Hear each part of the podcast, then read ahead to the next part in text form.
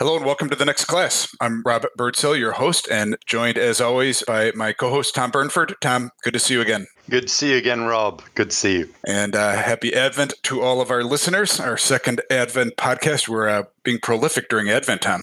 Absolutely. It's a, a, a, good season to be looking forward and thinking about the future with hope and expectation. So we're doing that with, uh, with education. That's right. So today we have um, a friend of mine and a longtime educator, Father Steve Katsouros. Father Steve is a Jesuit priest, and like any Jesuit we have on here, uh, take a half an hour to go through all of his education. But uh, to note, he has a doctorate for, from Columbia. He's also got masters from Harvard, uh, the Jesuit School of Theology at Weston, Loyola University, Fordham, and graduated undergraduate from the University of Maryland College Park. Has a long history in education. Uh, he's worked in nativity schools, uh, been in development, uh, teaching English. He was president of Loyola School he was the associate dean of the University of San Francisco's College of Education. Where I met Steve, he was the founding president and dean of Arrupe College at Loyola University. And he is currently the CEO and founder of the Come to Believe Network. So, Father Steve, welcome to the next class. It's uh, a delight to be in your company again, Rob. And uh, Tom, it's great to be interacting with you. Thanks so much for the invitation. Great. Father Steve, so I, I, I want to just kick us off with a question and invite you to tell us a little bit about Arrupe College because it seems like looking at, at your past, a lot, lot of creative creative ways to do education, and you were involved in founding another creative way to do education through Arrupe College. Can you tell us a little bit about it, please? Well, sure. Uh, thanks for that question. And uh, Arrupe is really born from a lot of creativity uh, over the last 50 plus years among Jesuits and mostly laywomen and laymen,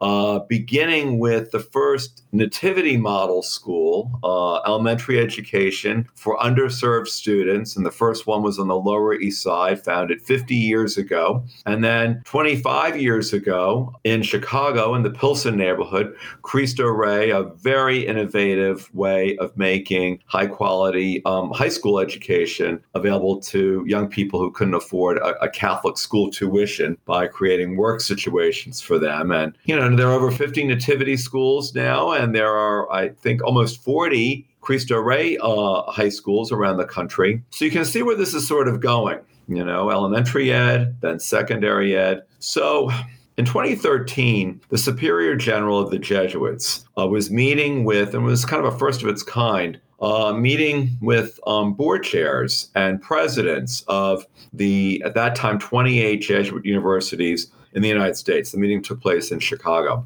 And the Superior General, I'm not doing him justice in terms of uh, the elegance of his and probably the uh, the diplomacy of his remarks, but basically he said, you know, higher ed in the United States, congratulations, you've been very successful. But what about the poor? As your tuitions go up, who is included and who, because I can't afford it, who is not included? You have to address this. And so Father Mike Garanzini uh, was the president of Loyola University Chicago at the time. He got the message from Father General. And Mike had also been talking to um, high schoolers around Chicago, high school leaders, um, uh, Catholic school principals, heads of charter schools, uh, principals of, of public schools, of, of CPS, Chicago Public Schools. And he knew that um, schools, universities like Loyola were missing out on great students with great potential, but who just looked at the tuitions of private institutions like Loyola saying, this is not for me. I could never afford this. This is this is for someone else, you know? So um, and then Mike was talking to one of the first leaders of Cristo Rey, now the president of one of the Cristo Rey high schools in the Chicago area, Preston Kendall. Preston talked about how students at his Cristo Rey school were getting all of these scholarships once they graduated to go on to um, Catholic universities and private universities and state schools. And so Mike said, What about the kids who are not at the top of the class, who are B minus, C plus, C, C minus students? Are they getting any great scholarships? Well, they weren't. All right, so uh, this is where I kind of enter into the picture. Mike, um, I was on a plane with Wi-Fi that worked, and uh, so I was checking email, and um, yep. Mike contacted me and said, "I think I have something for you. It may be risky, but it could also be really worthwhile." So I was flying across the country. I was working at the University of San Francisco at the time, and um, I thought at first it's a startup. I'm in my 50s. This will be, I, I, did a startup at a nativity school in Harlem when I was in my 30s. I was much younger. Why am I taking this on now? By the time I landed in San Francisco, I thought this is exactly what I ought to be doing. This is exactly what Jesuit Wow. Wow. So, um, Father Steve, what, what shifted for you? It like at the beginning of the flight, you're and then what shifted in your mind? Yeah, you know, I mean, Jesuits are supposed to go where the greatest need is, and you know, we're driven by the Magis. What more can we be doing? How can we be more effective? Uh, and uh, that that combination was just so crystal clear to me. So, um, you know, I was thinking, boy, I like San Francisco. Great wine, great weather. You know, I I flew to Chicago wearing a little windbreaker for my interview, uh, and of course it was snowing. So I thought, what am I doing? Oh no! Um, but I mean, you know, uh, two days. I just said to Mike, all right, you know, how do I apply? And he said, it's yours. I mean, uh, go run with it. So Arrupe, I'd say in Chicago, um, is a big solution to a big problem that uh, Chicagoans were facing, particularly first gen students, um, undocumented students, particularly Pell eligible students. And we we're trying to address the fact that these students often gravitate to two year colleges. And at that time, the um, retention and completion rates in Chicago's um, uh, city colleges were lacking. With that being said, let me take a second to introduce our sponsor, Catholic Virtual. Catholic Virtual is the trusted online education partner of Catholic schools worldwide. We develop customized online learning solutions to meet the needs of our partner schools and their students. Visit our website at www.catholicvirtual.com to learn more. Now back to the episode. And so what we were finding is that these students were uh, uh, gravitating towards uh, city colleges, you know, and this is not a slam against city colleges. I've interacted with chancellors from the city colleges, with uh, extraordinary professors, but they're a little overwhelmed. You know, I mean, we're talking about thousands and thousands and thousands of students, hard to get advising. These students are you know, uh, not living on campus. Uh, they're first gen, so their parents are uh, want to, but can't really help them navigate um, um, higher ed. Uh, being a student is competing with being a worker, being a commuter, being a parent, perhaps. And so, you know, the the students were not were not completing. And so we thought, well, how can we get more students like these across the finish line? I mean, at the time, there were tens of thousands, I think over 100,000 students enrolled in Chicago City colleges. You know, we designed a route base so that we would be enrolling no more than 400 students. So um, uh, it was just a, a way of beginning to address this. It was also a way for Jesuit higher ed, particularly Loyola, to say, all right, what are we doing for a population of students that we don't often see? You know, Loyola, like all other Jesuit universities, primarily white. Um, you know, my, my first year uh, enrolling a class, the average GPA for a Loyola incoming freshman was 3.7. Our uh, uh, GPA at uh, Arrupe was like a 2.6. Um, the average ACT at Loyola was something like a 27 or 28. The average ACT for an Arrupe student Remember, these are students that could never afford taking an ACT prep class or a Kaplan course or right. that kind of a thing. You know, it was a 17 or an 18. And yet, these students, you know, when given an opportunity, oh my God, I mean, they really ran with it. So, um, we enrolled the first class in 2015. Uh, it was 159 students. I really admire them. They took a big risk. I mean, no one knew what Arrupe was. Uh, just so that your viewers know, Father Pedro Arrupe was um, most beloved superior general of the Jesuits in the 1960s, 70s, and 80s. He died in 1991. And, you know, for your um, listeners who went to Jesuit high schools or Jesuit universities in the last 30 years or so, they know that Father Arrupe coined the phrase the whole purpose of Jesuit education is to produce women and men or persons for and with others. And if they haven't, if they didn't hear that while they were enrolled in a Jesuit high school, or a Jesuit university, they should get their tuition back because they were not uh, they were not inculcated in in, in our Jesuit mission, by and culture. Yep. Anyway, I agree.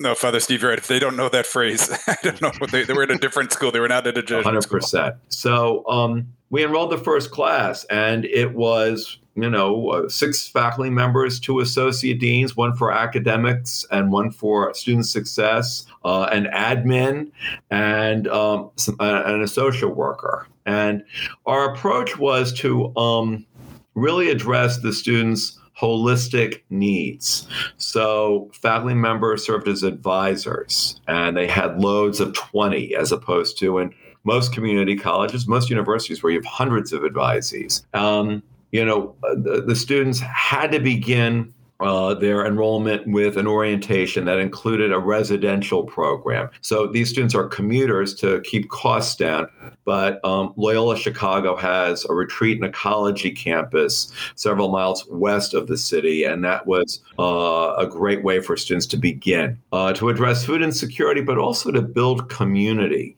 we had a breakfast and lunch program uh, for students every day uh, to address mental health issues. We had um, a social worker, um, and then we eventually hired a second social worker. And we also benefited from Loyola University's School of Social Work. Some of their uh, social worker uh, students, MSW students, did their hours with us. So that was a great synergy from two different academic units. Um, we uh, provided every student with a laptop so there wasn't you know a technology deficit super critical throughout my entire six years at Arrupe, but also super critical during the pandemic. We um, had a college transfer counselor. This was interesting.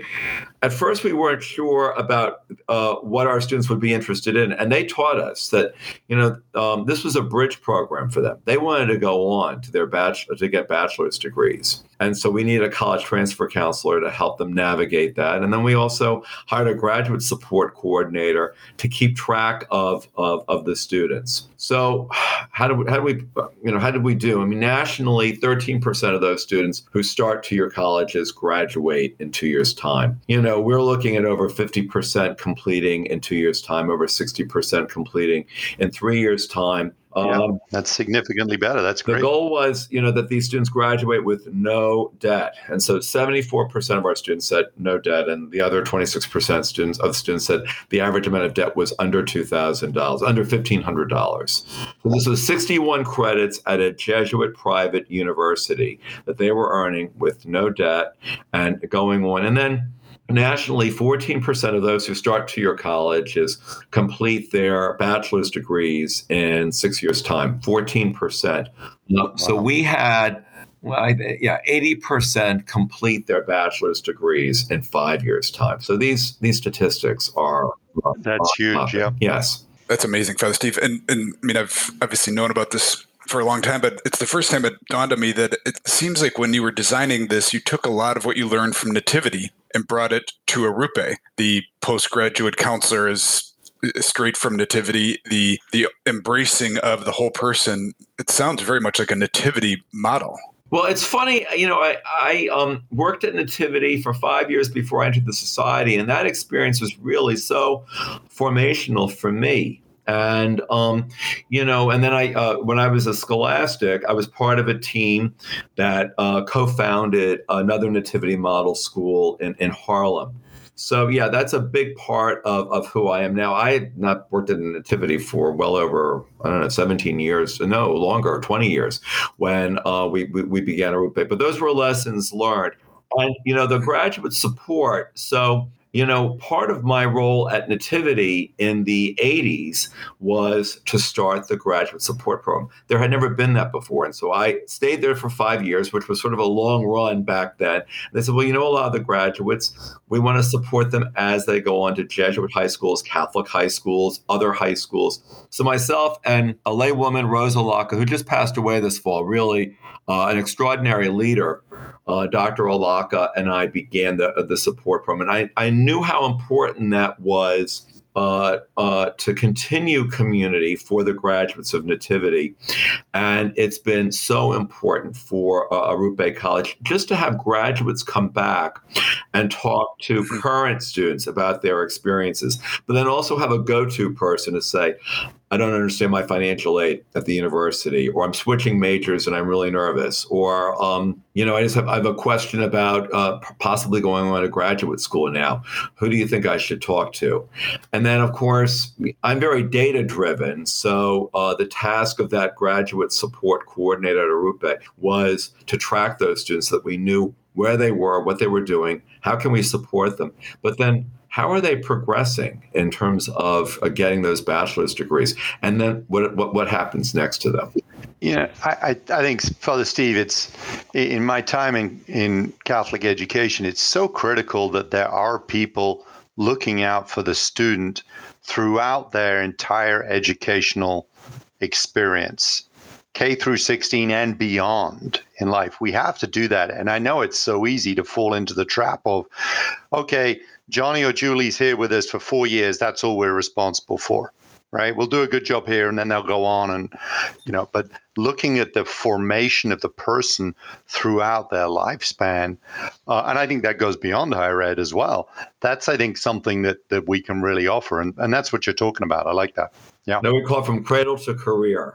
And there you yeah, go. Yeah. And, and it's a joy to be in touch with these graduates and and some of them don't all go on to uh, Loyola Chicago or other universities. They're in the workforce, and that's very interesting and very life giving as well. I mean, when I think of students who are working at Relativity or uh, uh, you know, with they've leveraged their associate degree from Arrupe to go on um, and uh, or they go into the Chicago Police Academy, and right away they're at a different starting salary because they have a post secondary credential. So, Father Steve, you and I spent a lot of time as you were getting success with Arrupe of dreaming. How do you how do you bring this to more young people, uh, to more communities? Uh, and you form the Come to Believe network. Tell us about what you're doing today. Sure. Well, you know, um, early on, university leaders from around the country were approaching us saying, wow, this is extraordinary. We might want to do this on our on, on, our campus. We want to replicate this. And there was a trustee at Loyola Chicago, president of the University of St. Thomas, Julie Sullivan. Julie is a very visionary leader, and she said, "We are definitely doing this." So, um, really, we were just in our second or third year of our existence. And uh, Julie was sending uh, colleagues of hers from um, the Twin Cities in Minnesota, where St. Thomas is located, to Chicago to visit us, to observe classes, to interact with faculty and staff and, and students. I was sending um, uh, folks up there to kind of consult and advise them. She brought her board down and the Dougherty Family College opened um, a couple of years after we did. They've also been extraordinarily successful, similar success rates in terms of retention and completion. And um, so that was the beginning of the network. Um, as more university leaders around the country reached out to me, and as I was talking to funders from around the country, we were saying, We love what you're doing in Chicago. How about we do this around the country? Um, I hired Accenture to do our replication feasibility study. And they spent five weeks with us, and it was pretty exhaustive. Uh, you know, they really um, uh, inserted themselves into the life of Arrupe. They interviewed so many uh, different stakeholders. They came out with a very thorough report in which they concluded this is indeed very replicable. It's important for, you know, uh, students who are first gen Pell eligible, undocumented, but it's also impor- uh, uh, important for higher ed. This is a new model, a different way of delivering uh, a high quality, high touch, higher educational experience at a lower cost to a population that is often marginalized in, in higher education. So that was the endorsement and the encouragement that I needed to go to my provincial and say, you know, I feel like I'm being invited to something else. What do you think? He gave me his blessing. And I'm a member of the um, East Coast province. So I returned to New York uh, uh, in August of 2020.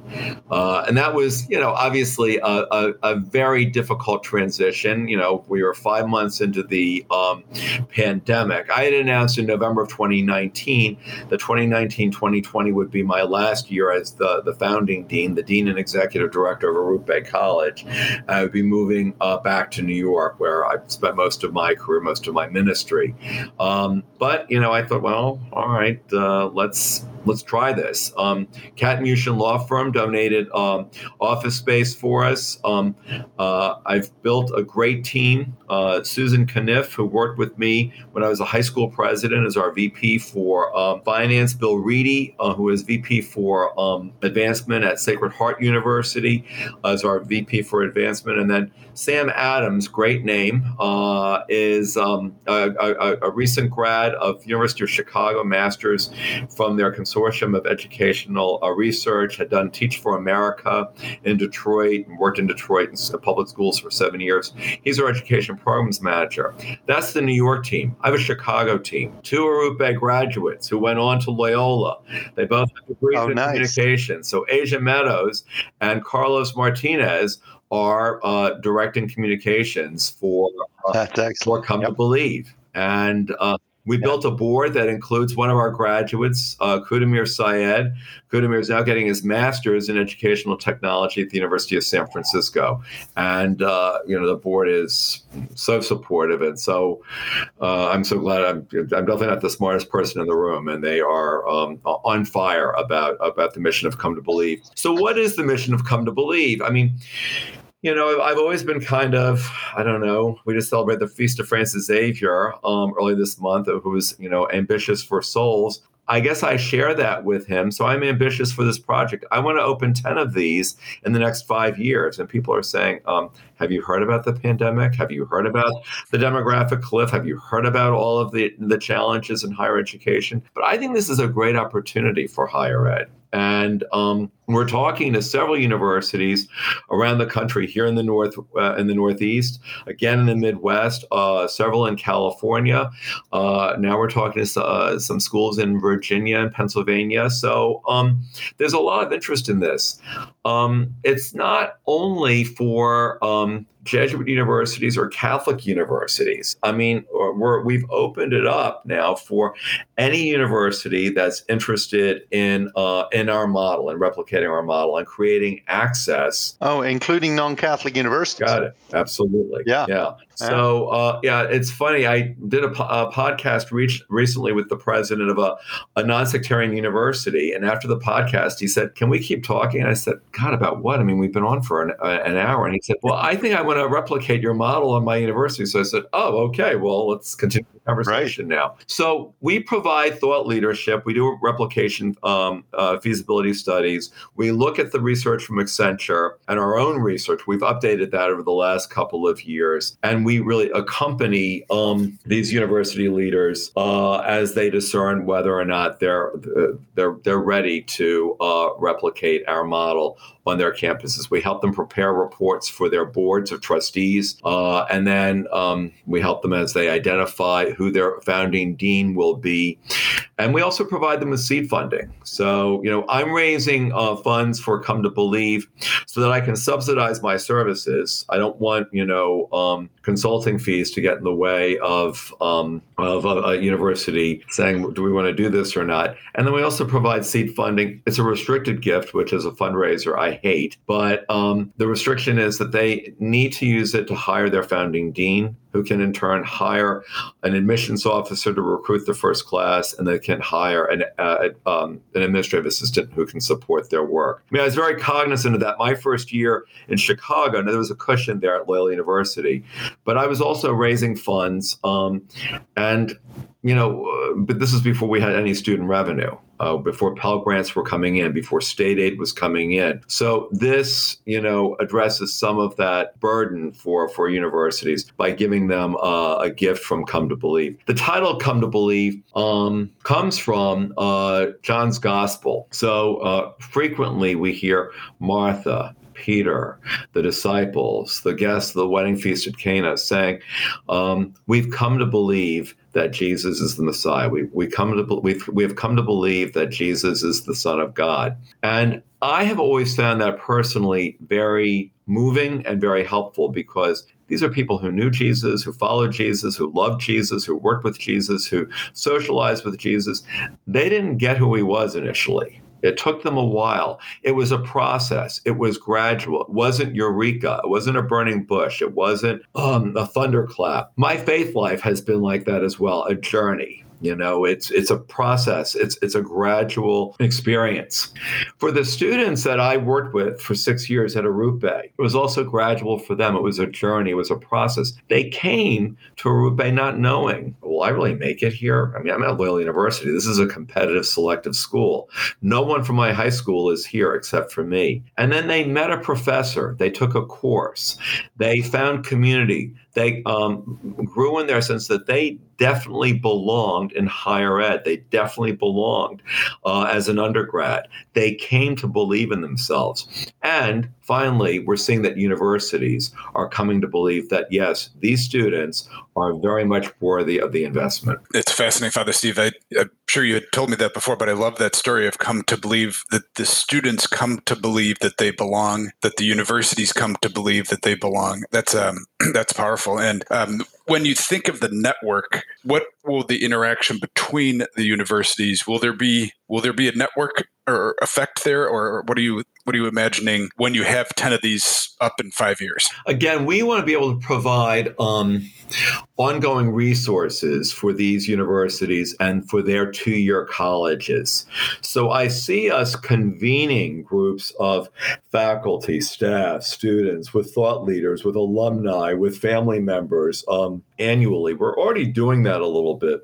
So um, we put together a panel last month on um, access and then success. I mean, you know, universities talk about access to higher education. Well, that's great, but if they're not crossing the finish line, that access becomes less meaningful. So we had presenters from the University of Chicago, from New Profit, and from KIPP um, interacting with with me and talking about some research from the University of Chicago on um, stu- first gen students in higher education. Uh, we had several attendees, and then you know that's becoming part that, that that's something that we've sent out to other universities around the country. So if we can provide those resources to folks, to deans, to professors, to faculty, to university leaders, to provosts, uh, to curriculum designers, um, you know, uh, in, in terms terms of how to best resource their colleges and how to best serve their students, then that will be our ongoing work and commitment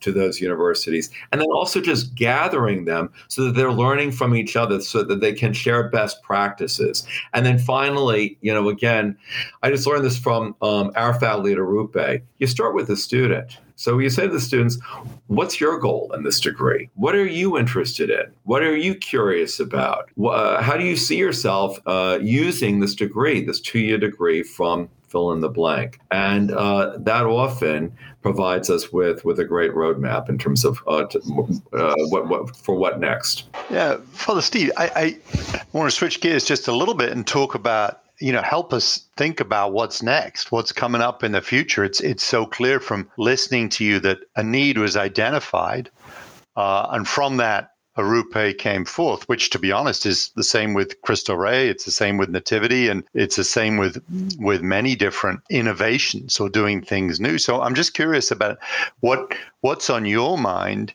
in terms of what's down the road for needs within Catholic education and possible creative responses. Can you can you talk to us a little bit about sure. that? Uh, so I think first and foremost, uh, the experience at Arrupe, the experience at Dougherty Family College, uh, the successes there indicate that this is replicable, that this is a population that can contribute to campuses, that can contribute to, to research. As long as there is a culture of belonging, I mean, that is so critical. As long as these students are experiencing community. Look, we know this with all students, you know, no matter what your background is. If you get on campus and you feel like you don't belong there, if you're not experiencing community, it's going to be really hard for you to persist and to succeed and complete. And then, and these perceptions, you know, are are just that, but they're important. Um, the the students' perceptions. If you're first generation student of color, uh, Pell eligible, undocumented, if you're a primarily white uh, uh, institution, you're looking around thinking, oh, all these students are smarter than I am, they're wealthier than I am, you know. Um, let's say your first set of grades um, were um, lackluster, that is confirmation for you that you don't belong. Um, if you don't address that pretty quickly, then it's just yep. going. The access yep. is meaning is meaningless. So one of the things we learned very quickly, um, and I think this would have been true at Loyola Chicago, quite frankly, all of those wraparound support services. Had we not done that, I don't think we would have had the same success. Uh, right. So the breakfast and lunch program, mental health issues, um, technology issues, really accompanying students. A very, we called it intrusive advising. Some of that was based on my personality. I'm very intrusive. Uh, but we would really hunt these students down. And, uh, and we were small. You know, we were, were 300, yeah. 350 students. So all of these students felt like they were known. There was somebody at least somebody, and usually multiple people in uh, the community that were were their were their advocates who knew them deeply, and that goes on after they graduate. So you know those holistic supports. You know when I look at the Biden bill, this may be controversial, but I'll put it out there. You know, for me, it's less about um, free to your colleges. It's more about having those supports because the free to your colleges great. But if you're not addressing food insecurity, mental health, technology, advising, right. um, then even free, I mean, all right, they won't go into debt. Although the cost opportunity for their families, they'll say, well, why did you do this when you could have been working, you know, in retail or in the food industry or service industry, that, that, that kind of thing. So um, I also think this is a little controversial as well. Um, you know, Loyola University, St. Thomas, University of St. Thomas, they're liberal arts. And so often these students are encouraged to go into um, you know vocational work and um, the trades and um, apprenticeships. That's great. I mean, that's really important. But there ought to be good options like Dougherty Family College, like Arrupe College, for students who are interested in the liberal arts, who are interested yes. in STEM or in psychology and counseling or education or business um, or criminal justice, you know, as opposed to saying, oh, well, you should go right into an apprenticeship. There's, you know, I mean, employers are still looking for great communicators, great writers, well educated um, uh, young people. And of course, um, employers are looking for a diverse workforce. And so, you know, for universities to partner with local employers to say, hey, we will be your pipeline. You know, they're getting a credential at our university, which has very strong brand identity nationally, but we're talking about in, in this particular city. Uh, uh and, yeah. and so there's a, there's a great link between uh, employers and and and, uh, and and universities. Yeah, and Father Steve, do you see universities? I mean, I know it's in some sense private higher education is challenging at this point, given you know and we've talked about this, Rob, with with previous guests, um, is very challenging. Do you see universities sort of trying to be more creative, or do you see them hunkering down and trying to protect the way that they've done things in the past. I mean, I, I would imagine that's a challenge. What is what's going on there? Well, sure. You know, um, I talk a lot about the asset narrative versus the deficit narrative. So, um, you know, for these students, first gen um, uh, students from uh, low wealth backgrounds, there's often a lot of deficit language that we have to help them and we have to, um, uh, right. you know, bring them up and, and, and that kind of a thing. You know, the asset narrative is to say, these students have new strengths. They've been able to navigate in ways that previous generations didn't have to or just didn't bring to the table. So, you know, it's a real challenge to universities to say, wow, let's address those assets and let's, you know, kind of rethink the curriculum, let's rethink student services, let's rethink campus life um, to meet these students where they're at. What Pope Francis talks about all the time, meeting students where yeah. meeting people where they're yeah. at. So let's where, where do, how do we meet these students to build on their assets, not to say, oh, woe is me and they're low income and blah blah blah. That's uh, not as important as saying. I mean, we do this with the with interviewing students um, for Arrupe. You know, when I, I designed the interview protocol for Arrupe. Uh, and, you know, I was looking for grit and resilience and persistence. So I, we said to the students, um, the applicants, uh, prospective students, um, tell us about an obstacle that you experienced. What was it? How did you deal with it? Did someone help you? Or are you still in it? How did you resolve it? So, you know, great. Um, we found out a lot about persistence and grit. But the implicit message was, oh, you're a person of color, you're from a low wealth background, you must have an obstacle. So we flipped that. Mm. And instead, we talked about, uh, you know, we couldn't have done this the first year, but in subsequent years, we've said to students, uh, students who are applying, you see that we have a great community here.